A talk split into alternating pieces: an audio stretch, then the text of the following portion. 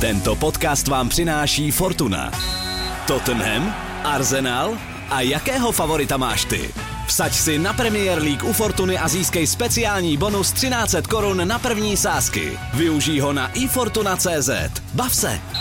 Účast osob mladších 18 let na hazardní hře je zakázána. Ministerstvo financí varuje. Účastí na hazardní hře může vzniknout závislost. Harry Kane na lavici a Tottenham přesto vyhrává. Manchester United úplně nepřesvědčil na půdě Southamptonu. Arsenal, ten se topí. Chelsea míří nahoru. A to i proto, že poprvé nastoupil od začátku Romelu Lukaku v jejím dresu. Tohle a ještě mnohé další bude námětem dnešního Angličana.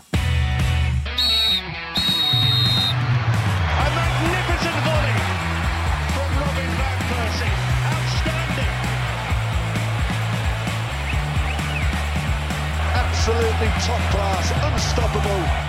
What a goal. This is the league we want to watch.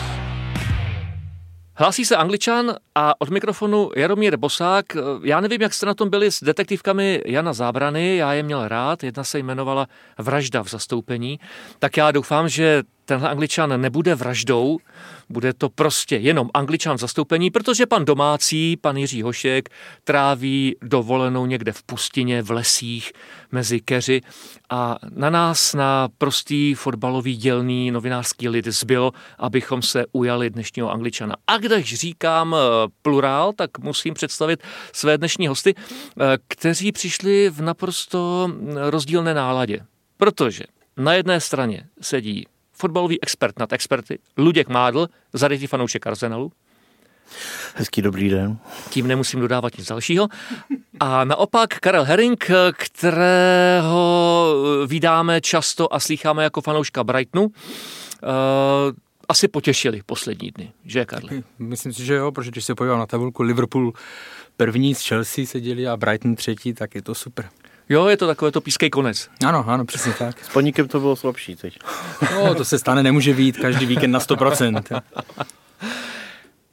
Abychom se dostali k tomu, co se odehrálo o víkendu. Začneme, když tu není Jirka Hošek, ale počkat, není. On tu může být. Ahoj všem, zdravím vás z chalupy v zahrádkách u České Lípy, kde dobím baterie po náročných několika týdnech a taky chystám čtvrteční pivo s Angličanem. K tomu stále ještě neukončenému druhému kolu Premier League mám asi tři poznámky. První se týká zápasu Arsenal-Chelsea, toho, jak Chelsea razantně vystoupila z řady a jednoznačně angličani proto mají slovo statement podala kandidaturu na zisk mistrovského titulu. Ten její výkon byl po všech stránkách vynikající, jak dokázala rozehrávat z obrany proti často velmi agresivnímu a chytrému pressingu Arsenalu. Bylo impozantní, jak zahráli střední záložníci a samozřejmě jak šikanoval obranu Arsenalu Romelu Lukaku. Na základní škole by z toho byla ředitelská důdka trojka schování, protože to bylo opravdu šikanózní chování. Bylo mi celý zápas líto Pabla Marího, jak tam povlával eh, za robustním Belgičanem, který dokázal v jakékoliv situaci podržet balón, eh, vydat se k brance, rozehrát to spoluhráčům. To bylo velmi, velmi impresivní. Druhá poznámka se týká Manchester United, který uh, ztratil body na St. Mary's Stadium v Southamptonu. Každý velký tým má v té sezóně určitou bodovou kalkulaci, počítá s tím, že s těmito slabšími soupeři pár podíků postrácí. Myslím si, že na konci sezóny to United bude asi hodně líto. Hlavní poznatek z toho zápasu pro mě a nejenom pro mě asi je, že dvojice Fred Matič by spolu hrát asi neměla a že Donny van de Beek tomu klubu asi nemá úplně co nabídnout. No a třetí poznámka se týká Iga Lorise, který odchytal rekordní třístý zápas za Tottenham v Premier League, což je opravdu zápis, který žádný brankář Tottenhamu zatím nedosáhl, zároveň na Wolverhamptonu dosáhl 106. čisté konto Předvedl tam několik skvělých zákroků, kterými uh, udržel čisté konto a udržel vítězství pro Spurs. Uh, Loris v minulosti párkrát čelil uh, kritice, ale myslím si, že to je brankář, který je velmi konzistentní, je vynikající uh, reflexy, rozehrávka a má obrovskou roli pro ten tým jak na hřišti, tak mimo něj. Mějte se krásně, užijte si Angličana a příští týden jsem zpátky.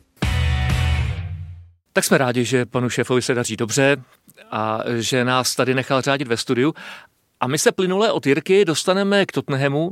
Harry Kane na lavici, přesto Tottenham vítězí, taky patří mezi týmy eh, bez porážky. Eh, Karle, když se před začátkem sezóny o Harry Kaneovi mluvilo, tak především v souvislosti půjde za kolik a kdy a on teď nakonec nikam nejde a pořád zůstal v Tottenhamu. Myslíš, že to je úplně dobré pro kabinu?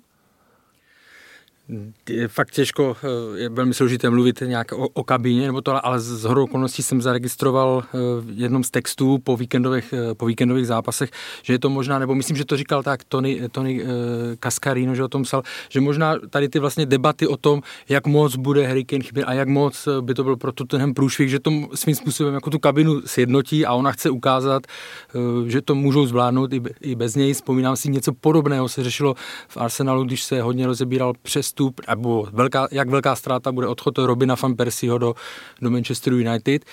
A samozřejmě to je jeden bod, takže asi ti hráči eh, prostě to tak vnímají, že chtějí ukázat, že to není jenom o Harrym, Harrym Kaneovi.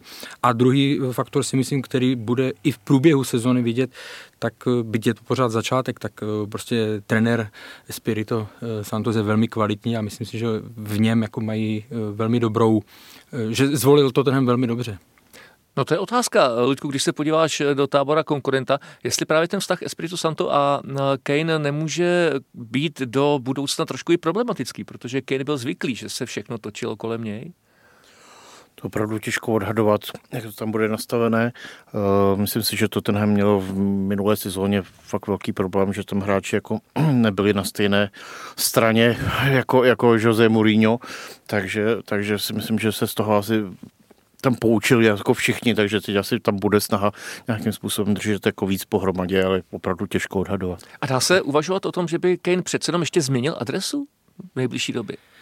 No, podle toho, co se píše, tak pokud dá, dají City 150 eh, milionů, eh, který požaduje Daniel Levy, tak tak možná jo, ale jako ten, ten jeho postoj se nemění. Jo. On ho nechce prodat, eh, Harry Kane že se pořád odvolává na e, nějakou tu gentlemanskou dohodu z loňského léta. E, fakt, fakt by mu to muselo e, za tuhle cenu, co oni zatím, že City zvedli nabídku na 120, tak za tu, pokud zůstane na tady té sumě, tak si myslím, že k tomu nedojde. Já si říkám, kdyby přestoupil Kane do Citizens, tak to udělá taky minec v kabině zase, protože už takhle je tam docela slušně nabito. Tak um, čas je do úterka příštího, jestli se nepletu, do 31. srpna, tak ještě, ještě uvidíme, taky budeme vidět eh, ve čtvrtek, jak byly třeba vylosovány skupiny ligy mistrů a tak dále, spoustu ještě nějakých dalších faktů, ale myslím si, že tam hraje důležitou roli i to, že Mm, takový Pep Guardiola si domnívám, že si dokáže velice dobře představit Citizens i bez hry hokejna. A skoro bych řekl, jestli tam na ten přestup někdo tlačí, tak možná spíš jakoby vedení klubu obecně jako blízkli, že někoho přivedli a prodávali si drezy a tak dále, ale Guardiola si myslím, že hru bez jako té klasické devítky, že si dokáže představit jako mnohem z nás, než spousta dalších lidí. Do jisté míry mu v tomhle tomu může nahrávat i to, že velká posila Grealish se trefil? Trefil se, byť to byl takový, eh, říkal někdo, nej, nejškarečí úvodní gól nebo premiérový gól v historii, protože to dorazil vlastně kolenem, že? Mu to, ale z hodou okolností to byl centr, jestli se nepletu, Gabriela Jezuse, který byl ještě víc chválený za ten, za ten eh, svůj výkon než, eh, než Jack Grealish a, a, ale tam to bylo zajímavé, že v tom zápase s Noričem nastoupil na pravém křídle a že i on sám, byť jsme ho vydávali jako jednu z variant pro tu uh, devítku, nebo když nebyl Aguero, tak hrál on, tak on sám přiznává, že prostě tam on se na krajích se cítí nejlíp. Takže pořád, ale je to samozřejmě, jak, říkal, jak zmiňoval eh, Luděk, je to ta varianta další do toho útoku. Hmm. Říkal si jeden z nejškradějších gólů, to se asi dá podepsat, ale my jsme viděli taky krásný gól, že? Tonyho Inkse. A já si říkám, jestli jsme náhodou fakt neviděli už gol roku. To bylo moc pěkný. To si, to si myslím, že se to vydá málo kdy jako tí, tímhle způsobem. Já se neumím popsat slovy, to jako přes hlavu a přitom na štorc. Ale já jsem v angličtině dokonce četl výraz bicycle goal, což mě tak úplně e, neštimuje. On nebyl, bicycle jsou podle mě klasické jako nůžky, že jo, tak jak oni to vnímají nebo popisují a tohle bylo trošku z boku, no, jak, jak zmiňoval. Takový středl. Ale pár, ano, ano, no. středl, ale jako samozřejmě pár dalších budou i krásné eh, další góly, ale tohle už se zařadilo hnedka jako já, jeden kandidát. Já mám pocit, že takhle gól dával Mexičan na mistrovství Negre... světa Mexiku 86, ne, Negrete, Negredo, nebo Negre, tak nějak. Negrete, nebo hmm, tak nějak, ano. To bylo podobný. Ještě jedna věc, možná stojí za, za zaznamenání, teda ono jich bude víc, ale abychom ji tady vypíchli. Uh, Manchester United, hodně posilný tým, tým s velkými ambicemi, některak netajenými. Hmm. No a teď přišlo zaváhání na hřišti Southamptonu, eh, který hrál dobře, to je zase potřeba říct, ale přece se asi čekalo, že Manchester bude konkurenci trošičku víc válcovat. Tedy myslím tu konkurenci ze středu tabulky uvažovaného. Jasně, no, myslím si, že to je pro ně nepříjemný, hnedka, nepříjemná ztráta hnedka na úvod, eh, ne, že byste se z toho měli tam hroutit, ale zase, jak jsme se bavili v těch předchozích dílech, eh, tak tenhle ročník by mohl být opravdu velmi vyrovnaný, když se budeme bavit o té top silné čtyřce a tam ta každá ztráta uh, fakt jako může být potom v konečném součtu nepříjemná. Oni vlastně celkem dost chybovali, ve druhém poločase mohli prohrát, tam Armstrong nedal, šel sám na, na Decheu a, a zahodil, vlastně neproměnil to, takže uh, za, za okolností znovu, když připomenu Kaskary na ten zmiňoval, jak může chybět Kavány v některých zápasech, eh, když není k dispozici, protože právě on umí jako střídající třeba přijít a rozhýbat to a to tam teď, to tam teď neměli. Ale měli, měli i United měli šance taky na sporování. Jo, jo. Pogba tam dával těsně vedle tyče. Tam byl, tam byl zajímavý moment vlastně eh, při gólu, že jo, Southamptonu, tak tam eh, bylo takový, spíš bych řekl faul na, na Bruna Fernandeše a e, takový střípek kola je, že vlastně oba dva trenéři z nepřátelných klubů, to znamená Liverpool a e, Manchester United, tak oba zmiňovali po zápasech, že ten nový trend, který chtějí rozhodčit teďka, že se to bude víc pouštět, takže se to bude, ale, že, ale jeden použil slovo, že to je wrestling, jestli se chcete dívat na wrestling, dívejte se na wrestling a Solskjaer použil, že fotbal není rugby. Jo? Takže to jsem zvědavý, jak se to, tohle bude vyvíjet, tenhle trend a komentáře trenérů. Já si říkám, eh, s jakým eh, dojmem sleduje tenhle ten poněkud rozvolněný trend ohledně pískání nedovolných zákroků takový Roy Keane. No, jo, to bylo včera výborná, výborná hláška. Na začátku před, eh, jak bylo studio Sky Sports, tak tam byl stál Graham, Graham Sunes, Roy Keane a ještě tam byl Son Campbell a připomínali zápas Southampton proti Manchester United, 6-3 vyhrál Southampton a Roy Keane tam dostal červenou kartu. Jednu z mnoha. Jednu z mnoha, přesně tak. A když to uváděl Graham Smith, ten, eh, ten komentář, na, když, protože on je vedl, ten trénoval, tak říká, a v tom zápase Roy Keane dostal zaslouženou, zaslouženou červenou kartu a Roy Keane tím svým stylem takovým tam přes ten plnovous procedil přes ten plnovou procedil, jenom říká nejhorší rozočí, jako jsem viděl, nebo něco v tomhle stylu, prostě špatný rozočí, velmi špatný rozočí. Jo, takže ten, a to byl samozřejmě klasický jo, zepředu a přepůlil toho hráče, takže to byla druhá žlutá a, a červená, ale klasický roky. Tam bude zajímavý, až se objeví mladý Holand v Premier League a no, no. to bude komentovat a no, vzpomínat na tatínka, na tat... jak mu přepůlil nohu. Tak to a ukončil kariéru. A ukončil kariéru. Pochopitelně, že druhé kolo Premier League bylo zajímavé i z toho ryze statistického hlediska. Viděli jsme docela dost eh, zajímavostí, které jsou připomenuty i číselně. Třeba Hugo Lloris, třístý zápas za Spurs. Čisté konto, zase odvedl dobrou práci. 300 zápasů za jeden tým, to už se dneska zas tak často nevidí. Je to tak. On samozřejmě nebo ta konzistentnost hlavně jeho výkonů, on se tam málo kdy měl nějaké horší období, na každého přijde, to, je, to přišlo na Alisona, přišlo na Decheu a tak dále. Ale u něj je hlavně i vidět ta jeho, eh, ten jeho význam a ta role v kabině, jo, že on se tam opravdu vyprofiloval jako jednu z hlavních, hlavních postav Spurs a mm, jako když vezmeme jiné kluby, i Arsenal měl v posledních e, časech že, problémy, než najít nějakou, nebo najít prostě dlouholetou jedničku je, je velké umění a je to velká výhoda, pokud se vám to podaří. No to eh, si mě vlastně nahrál. Jestli si e, Luděk myslí, že Leno je fakt ta dlouhodobá jednička, třeba na dekádu? Hoho.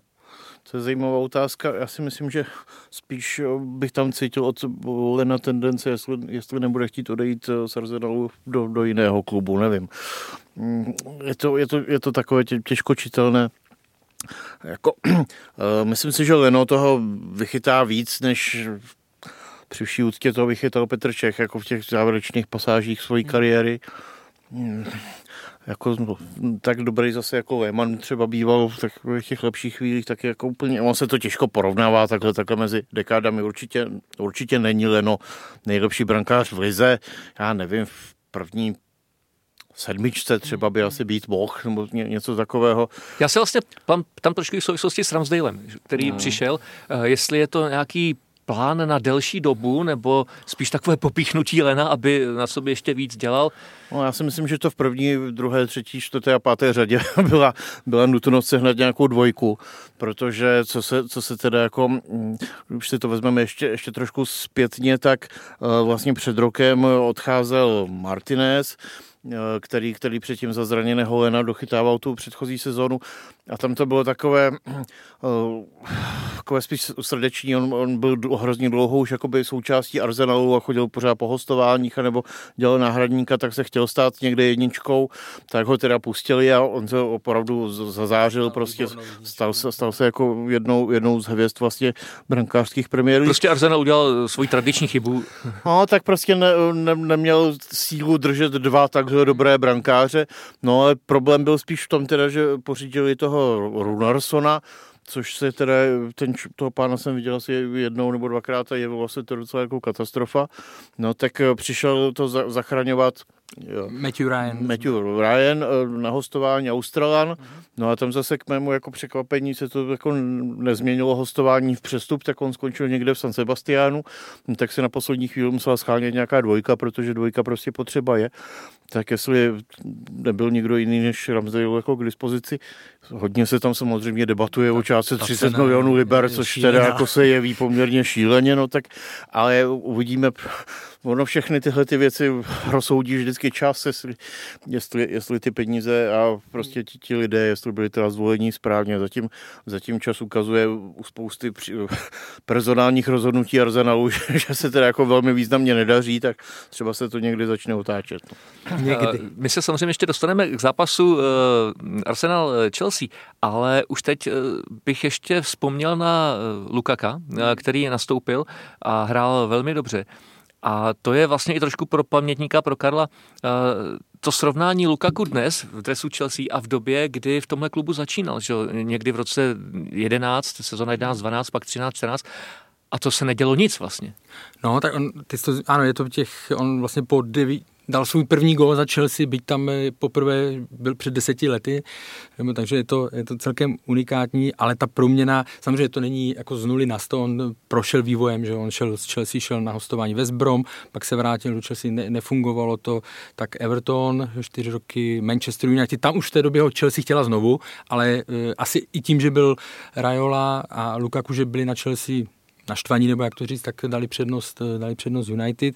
No a pak hlavně ta největší proměna přišla u něj opravdu ty poslední dva roky v Interu Milán a on se tím netají, že pod kontem, eh, že pod kontem vyrostl eh, herně. To, že on uměl to, že byl vždycky fyzicky silný, jsme věděli, to, že miloval náběhy do, k tomu je i rychlý, to, že miloval náběhy do, do breaku, do otevřených prostorů taky, ale nejvíc, o čem se vlastně píše, teďka jí mluví, je, jak zlepšil hru zádek brance, jo, že prostě umí podržet. Balon, by on na to fyzické, ale nikdy, nikdy ho to moc nebavilo a on sám přiznal, že mu Conte řekl, že pokud se to v italské lize nenaučí, takže hrát nebude, že mu to otevřelo oči a, a i díky tomu vlastně on v minulé sezóně měl 11 gólových asistencí, kromě 24 gólů.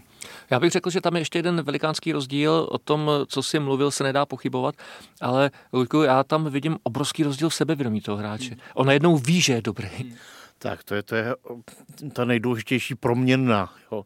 To má spoustu, spoustu, spoustu hráčů nebo střelců se takhle vyprofilovává jako k dokonalosti až po nějakém 30. roce věku já nevím, je to úplně jiný typ hráče, než, než je Lukaku, a když já zmíním Davida Lafatu, vždycky ho říkám, mě by prostě, on byl, jo, byl v 21 a byl jako talentovaný a tak, ale prostě v životě mě nenapadlo, že tenhle člověk nastřílí 150 gólů jako v lize, nebo kolik jich má. A to prostě on najednou prostě získal absolutní jistotu, absolutní sebevědomí pro to proměňování v koncovce až jako časem. Jo. Jsou hráči, který to takhle mají jako velmi brzy, já nevím, Ritvan Nestleroy prostě Feindhovenu to prostě sázel už v 20 letech se 100% pravděpodobností to uklízel do brány, tak byl prostě obrovským terčem, že na přestupním trhu a šel do United.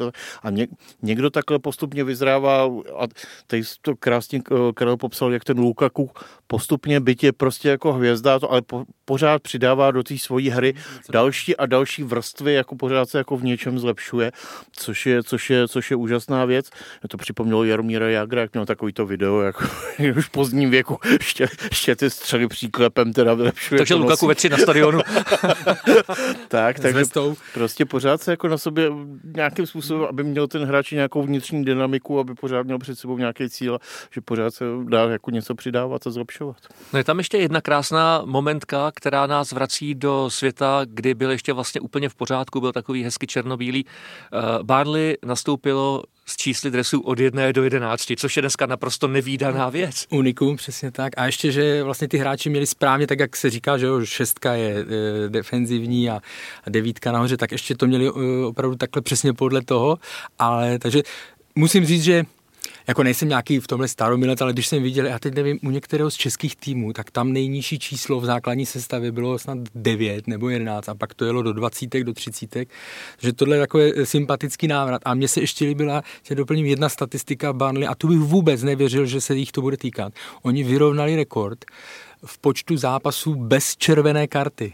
Jo, 77 zápasů. Nehrál to, tam ročím. No a jo, že na ně oni jsou často kritizovaní, že, jo, že to berou jak kuželky, že vlastně s míčem vezmou i nohy hráče a tak dále. A doufám, že jsem se nedělal špatně, ještě jsem si to ráno kontroloval. Fakt naposledy snad někdy proti Huddersfieldu 2019 eh, červená karta v jejich zápase. Ludku, ty bys to přivítal, kdyby se vrátila tahle doba 1 až 11? tak jsem o, tím, o tom nikdy um, ne, nepřemýšlel, ale jsme tady všichni pamětníci, že ty časy ještě pamatujeme, kdy se, kdy se hrávalo s takovými čísly, já nevím, tak kolem roku, kolem roku 91, 2 se to tak, tak ta to za, začalo vlastně hlavně kvůli velkým turnajům, kdy mm-hmm. si musel mít na soupisce 23 hráčů a tam jo, to bylo daný. No, a pak se to přeneslo i do těch národních soutěží. Já si pamatuju, že Pavel Hapel ve Spartě hrával s číslem 99 nedal penaltu s tímhle číslem na zádech proti Barceloně slavnou a do hokeje, když tahle ta móda přišla, tak tam si připisoval i desetinné čárky, aby mohl dělat reklamu na FM rádia. Přesně tak, to byl sponsoring, ne vlastně. to bylo hrozný.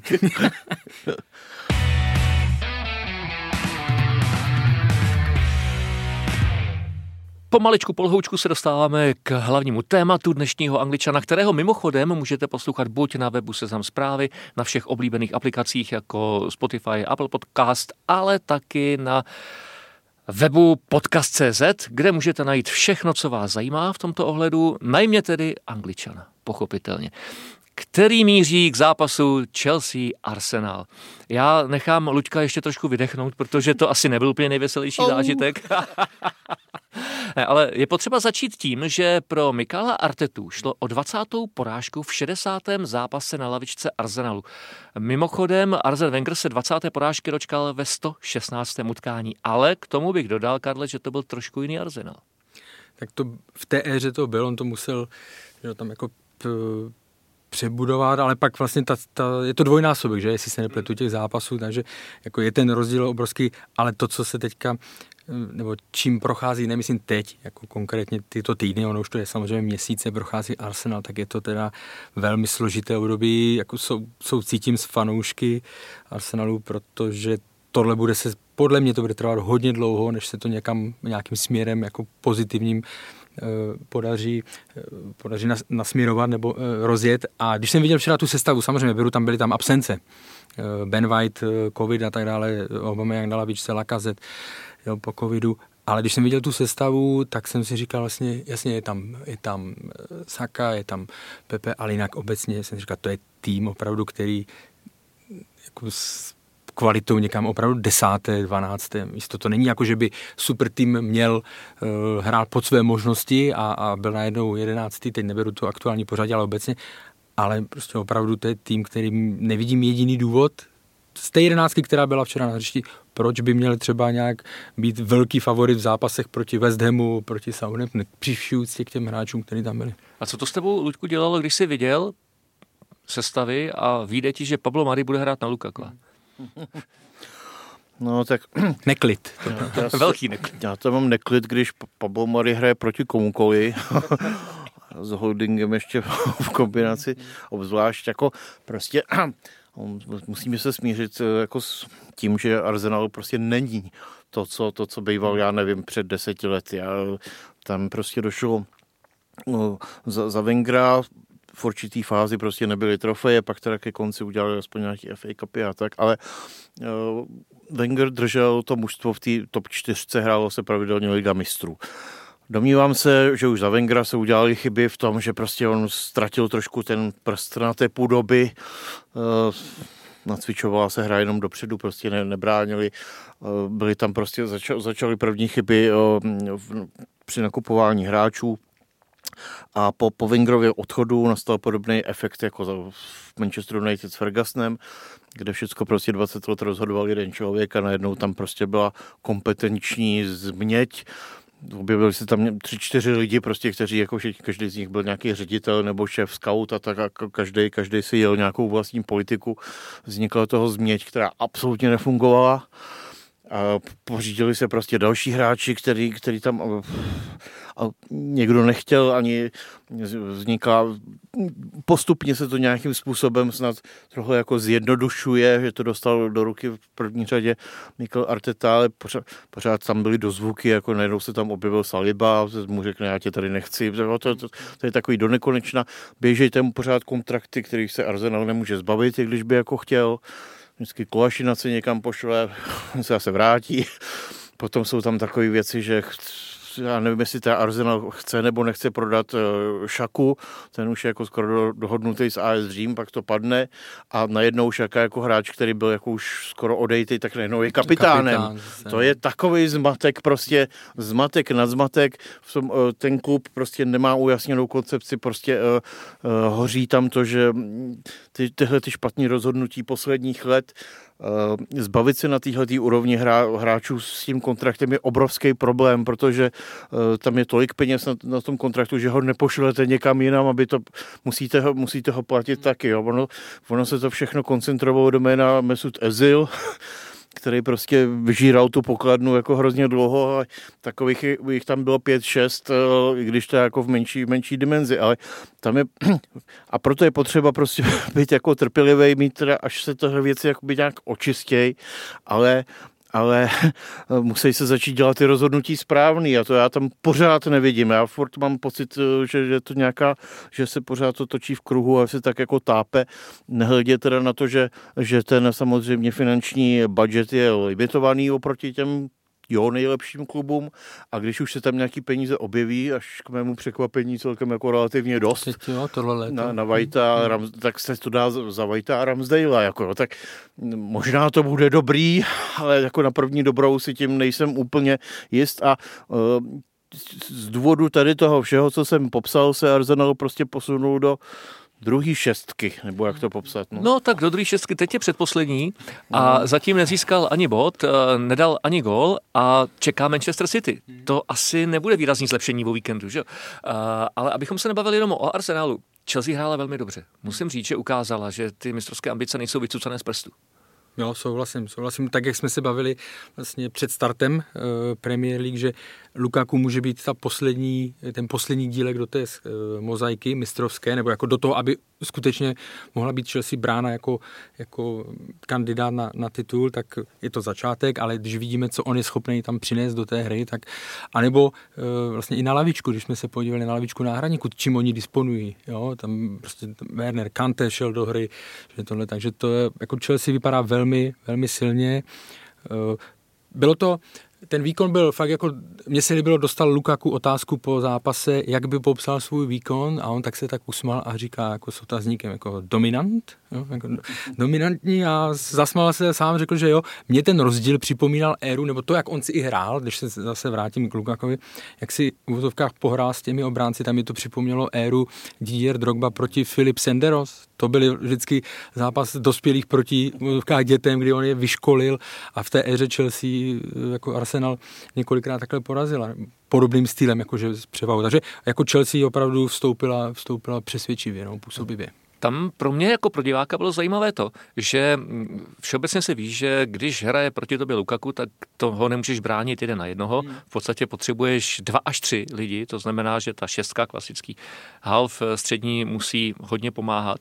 A e, já nevím, předpokládám, že Arteta to asi svým seřencům řekl, ale mně přišlo, že na to tak nějak zapomněli, že tohle nehráli. Prostě Lukaku měl volný výběh, až to hezky nebylo. Tam to bylo jako pořád v té obraně vlastně jeden na jednoho ve všech těch, těch pozicích a, a to se ještě Kierny, Kierny teda dvakrát zapomněl a tam byla díra prostě, jak, e, to bylo, to bylo naprosto šílený a No a správně Míra to naťuknul, že, že tam vlastně nepomáhal Šaka a tím pádem vznikaly tyhle ty situace. To prostě bylo na obrovský riziko a nebo z naprosto nedůsledný. Takže, takže prostě pokud, já nevím, tak, jakou měl Arteta taktiku, nebo jestli na ně hráči teda absolutně kašlali, ale bylo to bylo to prostě, to, to nemohlo dopadnout jinak, než to dopadlo. Ráno jsem četl rozbor nějaký taktický, myslím, teď nevím přesně, kdo to psal, ale zmiňoval tam, že jest, mohl Arteta udělat chybu v tom, že uh, nereagoval na to rozestavení 3-4-2-1 z pohledu, z pohledu, které hrála Chelsea, že tím, že tam měl čtyři obránce a, a Tierney ho hodně stahoval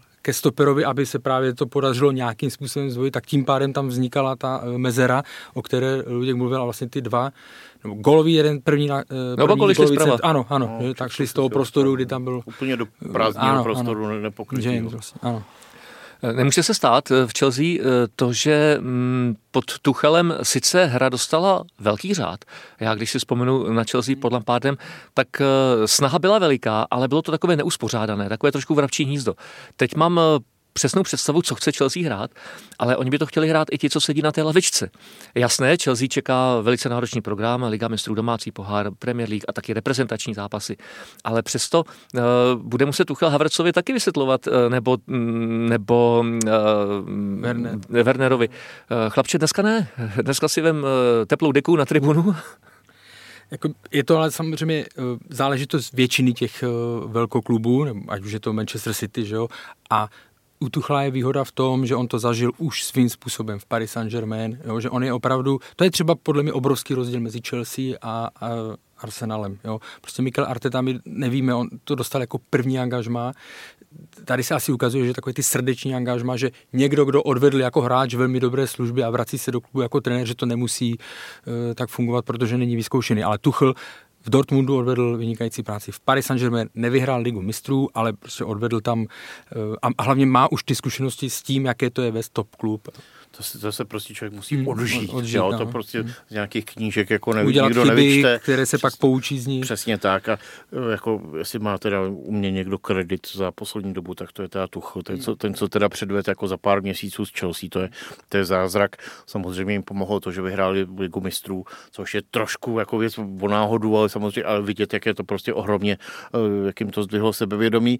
No a prostě jeden půl rok koupíte Haverce, pak koupíte Wernera, pak pak přivedete Lukaka, takže jako Chelsea prostě investuje obrovským způsobem a i ti, i ti hráči si na to musí prostě zvyknout na tuhle tu atmosféru toho velkého klubu, že tam prostě jsou tři takovýhle ega a že, že, že, se tam musí nějak poskládat, aby to fungovalo. Teď mají mančav teda s Islavičkou teda poskládaný naprosto neuvěřitelným způsobem. Už tady padlo jméno Kaje Haverce, který na sebe upozornil i jinak než Rize na fotbalovém hřišti, protože e, o něm vyšel článek a taky rozhovor v Guardianu, kde se ukázalo, že trošičku boří mýtus, jak vidí fotbalisty velká část společnosti, jako mladé, bohaté muže, kteří mají v hlavě rychlá auta, modelky a dovolenou na jachtě. Havertz pochází z městečka nedaleko Cách, tedy ze severního Porýního Vesfálska a nedávno, když měl dovolenou, tak eh, na vlastní kůži vlastně zažil to, co se dělo během záplav a velmi to s ním zacloumalo. A nejde jenom o to, že věnoval 200 tisíc euro na Červený kříž německý a bude dražit svoje kopačky speciální a budou se prodávat další z téhle edice a všechno půjde zase na Červený kříž, ale jde o styl uvažování tohle hráče. Mě to velmi příjemně překvapilo, musím říct. Já jsem o něm do, do teďka tolik nečetl, takže nevím, jak on právě se eh, jako mm, lidský, nebo jak, jak, jak jsou jeho názory a tak dále, ale je to samozřejmě, je to hodně, jednak je to skvělé, když řeknu gesto, tak to vypadá takové vypočítavě, ale skvělý přístup, nebo jak to nazvat. Jo. A ty si zmiňoval samozřejmě, fotbalisti jsou spojení tady s tím životem takovým... Ne vždycky spravedlivě, to je potřeba říct. Ano, jako, ano, ne, ale chci říct, že třeba... A ne vždycky nespravedlivě.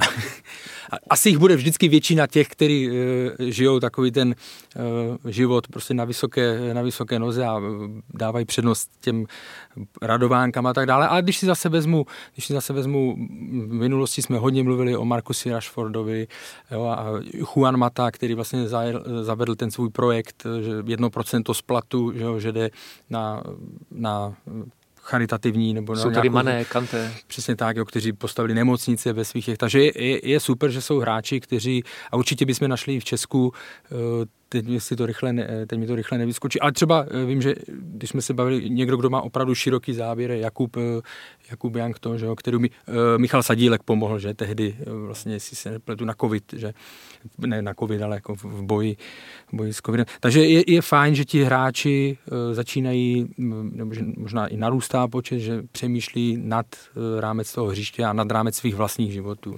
Ono, oni pomáhali si myslím i dřív, ale ano. byla taková, jakoby, já nevím, bylo, bylo zvykem, že si to jako nechávali pro sebe, že se tím jak jako ne, nechtěli zviditelňovat a já si myslím, že ono to je dobře, když, když se o tom ví, že ten fotbalista někomu někde pomůže, prostě už jenom proto, že to zdvihne, zlepší tu image jako celkově fotbalistů, že to nejsou opravdu jako zoufalci, který, který myslí jenom na nesmysly a do, o dobrých věcech by se mělo dobře mluvit. No. Tak a, a hlavně to může i přinést, jak to říct, eh, jako je to i vzorem pro ostatní. A teď nemyslím jenom e, hráče, ale že prostě i lidi, jako fanoušci, nebo prostě tohle, že aha, tak to je dobrá věc, pojďme na ní, pojďme na ní přispět, jo, protože třeba eh, Markus Rashford, když rozjel to, e, podporu těm, e, na ty obědy dětem a tak dále, tak pak vznikla nevím, jestli nefungovala už těsně předtím, ale vznikla i iniciativa fanoušků prostě jednotlivých, eh, jednotlivých klubů, food banks, jo, a, a vidím pravidelně na Twitteru, že tam píšou kdo, co,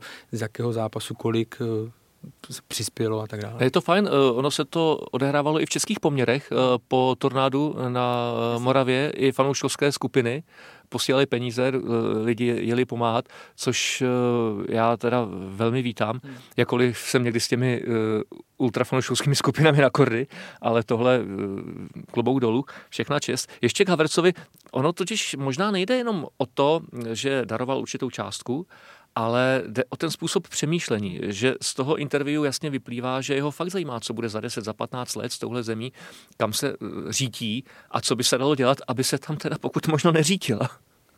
Jako, já samozřejmě nejsem sociolog, jo, nebo tohle, ale myslím si, že obecně, i co jsem tak zaregistroval, tak tady ta eh, generace teď je mu je kolik, 22? 22, takže tady ta opravdu těsně přes 20 a pod 20, že hodně budou v budoucnu řešit téma e, ekologie e, a tak dále, protože to cítí, vnímají to, jako že se jich to e, dotýká a zase jako pokud se to nevez, nevrhne do nějaké jako, že, radikální nebo do nějaké Eh, extrémních, do, do nějakých extrémů, tak si myslím, že je zase jenom dobře, když i někdo takový, kdo má vliv na, eh, na mladé, tak o tom mluví a přemýšlí o tom. A přemýšlí o tom, není mu to jedno. To si myslím, že je naprosto v pořádku. Dostali jsme se tak eh, trošku v dnešním Angličanovi obloukem k oblíbené rubrice Hrdina a padouch týdne. Já za sebe musím říct, že já bych za Hardinu vybral právě asi Haverce, tady kvůli tomu interview, a když se budeme bavit čistě o fotbale, tak Inkse, protože ten gol byl prostě fantastický. A za toho nešťastníka bych měl asi na jazyku chudáka Pabla Mario. Ale teď mě zajímá, jak se to viděli vy. Můžeš klidně, Luďku, zopakovat Mariho? Nebo víc hráčů? Je. No tak řekněme, za, hrdina, za hrdinu třeba toho Lukaka, když se mu teda povedlo po těch letech dát, dát gol, dát gol proti Chelsea. Po devíti. Za, za, za Chelsea, pardon. No a nevím, no tak nešťastníkem byl celý Arsenal, prostě to, co se tam děje, že prostě v dnešní době se tam takhle rozvine třeba covid jako v, v kabině, to si myslím, že taky asi nesvědčí úplně o tom, že jsou tam některé věci dělané zcela profesionálně, já z toho mám prostě špatný pocit. Já, když, abych třeba vyklouznul z toho zápasu Arsenal-Chelsea, já jsem viděl čtyři, jestli se nepletu, Liverpool, eh, pak jsem měl Crystal Palace, Brentford, Brighton, Watford, tam třeba musím zmínit uh, Yves Bisumu, jo, záložník, vlastně, o kterém se taky mluvilo v souvislosti s uh, Arsenalem a odehrál teda vynikající, vynikající zápas presuje, získává míče, jeho plné hřiště a sám jsem zvědavý, jestli ho v Brightonu udrží do, do před, protože už se o něm ví, že už i s Liverpoolem tam byly nějaké, nebo probíhali, že by o něj mohli mít zájem, tak jsem zvědavý, jestli ho do příštího úterý udrží, nebo jestli ještě tu jednu sezonu. Ten odehrál fakt vynikající zápas. Nešťastník, nešťastník, no. No, bylo by jednoduché říct. Teď asi někdo jiný než někdo z Arsenalu mě ne, ne, nenapadne, ale... To musel být víkend, opravdu. Ale... Smolář, on byl smolář, eh, Neil Mopey, který dal gól a pak mu soupeř nalehl potom na rameno, když byl v pohybu a musel vystřídat, ale to je spíš takový smolář. No. Wilson možná nešťastník, to měl nájezd za stavu 0-0 proti Azon. Aston Villa. A nedal. A nedal, Oni no, vlastně prohráli, že? že? Ten hmm. měl hlavu v dlaních, to byla, to byla tisíciprocentní šance. Karel teď ale nebude ani za smolaře, ani za hrdinu, ale za odborníka na fantazy uh, ligu. Uh, opravil na lůzra. Na lůzra, no tak jasně, ale jako jediný z naší trojice tomu rozumíš, o čem teď bude řeč. Uh, ty bys měl teď asi zhodnotit, koho se vyplatí si dá do sestavy, koho se nevyplatí, kdo tam byl špatně. Mm. Zajímavý byl teda mimochodem souboj, protože se před tímto kolem se mluvilo o tom, že budou všichni volit kapitána buď Salaha nebo Bruna Fernandes, protože Liverpool hrál doma, že jo. Eh, Bruno Fernandes forma, první zápas se mu vyvedl a tak dále takže eh, tam nikdo z nich neudělal nic, takže to se nevyplatilo asi nikomu spíš. E, jako my, za sebe musím říct, že už mi tam e, tak krystalizují e, různá, různá jména, které si myslím, že si budu tak jako vypisovat pro různé varianty myslím tím hlavně ty e, levnější hráče, nebo ty, kteří nejsou, nejsou v těchto klubech, ať už je to třeba e, Jirkou Hoškem proklínaný e, Neil Mopé, ať už je to třeba Ings, když u něj tu cenu teďka, teďka nevím, ale jako za sebe já, e, takže chci si udělat, já dokonce zvažuju to a asi to tak udělám, možná budu první na světě v téhle sezóně, kdo zvolí tu divokou kartu a poskládám si tu jedenáctku. Znova tím vysvětluju, proč jsem se nazval loserem, protože mi ty první dvě kola e, nevyšly a ještě jenom upozorňuji, dávejte si pozor na uzávěrky, já, já jsem obě dvě prošvil, nebo jako vždycky jsem chtěl nějakou změnu udělat a nedošlo k tomu, takže pozor. No ale hrajte samozřejmě fantazii eh, dál, jenom eh, připomínám, že on v tom vlastně Karel není úplně sám, když tady koukám, že sestava Angličana je po necelém třetím kole 1007. v lize Angličana, tak to taky nelze nazvat jako úplně špičkový výkon. No pozor, ale je tam 007, komu se to poštěstí. No ne, tak jenom, že náhradníci už se rozcvičují, tak aby chlapci věděli, že jo. tak, ale je to takový klidný střed nebo tabulky, no, ale nik, na poháry neměl daleko, by se, ale... Ano, ale neměl by se přepálit začátek. V dnešním Angličanovi musíme zmínit i sáskařské okénko Fortuny a to se týká vybraných zápasů Manchester City Arsenal.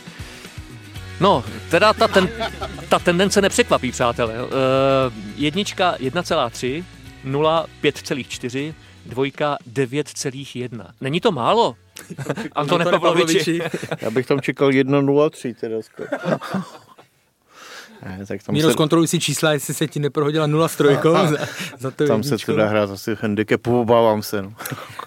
Viděl jsem statistiku, že za posledních několik sezon bylo v Premier League 49 zápasů, eh, kdy jeden tým vyhrál o pět gólů či víc a z toho 23 z těch zápasů, téměř polovinu, ano, říkám, téměř polovinu Manchester City, no, ale tak zas divoký to eh, nebude, ale tam by fakt jako nějaký handicap No, uvidíme. No, naštěstí se blíží reprezentační přestávka. Je, ještě mezi tím hraje Arsenal, jestli se nepletu. No, a to eh, pozor. Na West Bromwichi. Na West, na West po, pohár takový ten ligový, ten tam jsou schopní podle mě nějaký vypadnout. No, eh, já to jenom odbočím, ale West Bromwich eh, má trenéra Ismaila, který, Valery, Valerio Ismail, který dovedl v minulé sezóně hodně nakopnul Barnsley, odešel a z toho, co se zatím píše, z toho, a jeden zápas jsem viděl, tak jako hodně zajímavý, náročný eh, s pressingem fotbal, takže tam může být problém. Pro nás Foukl si do mraku, Karle, protože přichází zprava, Luděk sedí po mé pravé ruce a je to mrak těžkého pesimismu. Šíří se tady místností. Tak uh, trošku ulehčím. Ještě jeden zápas bude velmi atraktivní, nejenom pro sáskaře. Liverpool-Chelsea. A tam ta tendence je daleko vyrovnanější. Jednička vítězství domácího Liverpoolu 2,55, plichta 3,3, výhra Chelsea 2,8. Jako to jsou pak těžké zápasy na typování. Mně by se tam třeba líbilo dát, že oba týmy dají gól, Eh, jednak i proto, že třeba když jsem viděl Liverpool z Burnley teďka, ta obrana ještě nebyla eh, v topu, jo? tam hlavně v tom prvním poločase to bylo vidět, že, že to tam jako nefungovalo tak úplně 100%. Na druhou stranu si myslím, že Liverpool je schopný dát eh, Chelsea gol, takže tam bych se nebál dát to, že oba týmy dají gol, střední gol. No mimochodem, teď už odhlednu to od sáskarských tendencí. Lukaku versus Van Dijk. Mm-hmm. To bude super. To je zajímavý, no, tak jestli, tam se ukáže, jak na tom Fondajk je. Tak, tak, jo. prostě po dlouhý pauze. No. No, Bylo by lepší, kdyby to bylo o měsíc později. Ale... Jako každopádně na koukání atraktivní, to bude určitě zajímavý, tak abych dal za 50 korun přesný výsledek 2-2.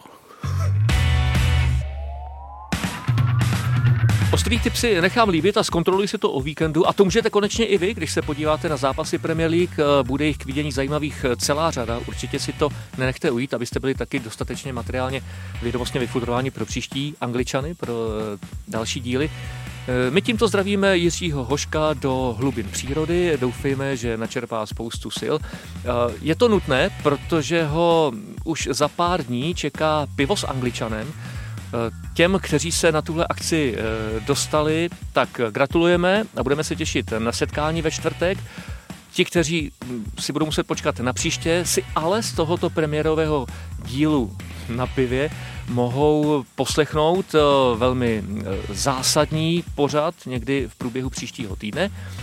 Ještě bychom tady měli udělat jednu důležitou věc a to totiž pozdravit jednoho z tvůrců angličana Karla Tvaroha, který se bohužel nepříjemně zranil, utrpěl zlomeninu nohy, už je po operaci, tak mu přejeme hodně zdraví a co nejrychlejší léčení. Mluvím za nás za všechny. Připojuju se samozřejmě. A já už můžu ukončit eh, dnešní díl, udělat tečku. Od mikrofonu se jednak loučí Jaromír Bosák, ale hlavně dva hosté, kteří pozvedli opět úroveň pořadu do kosmických výšin. Na jedné straně Karel Herring.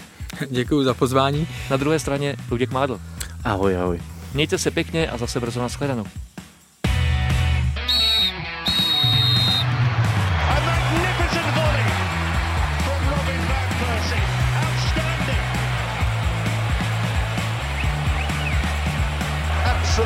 Top class, unstoppable. What a goal! This is the league we want to watch. Tento podcast vám přináší Fortuna. Každý, který poslouchá Angličana, se musí vyznat v Premier League. Schválně, vsaď si u Fortuny a zjisti, jak na tom si. Teďka navíc se speciálním bonusem. Zahraj si na ifortuna.cz a získej 13 na první sázky. Účast osob mladších 18 let na hazardní hře je zakázána. Ministerstvo financí varuje. Účastí na hazardní hře může vzniknout závislost.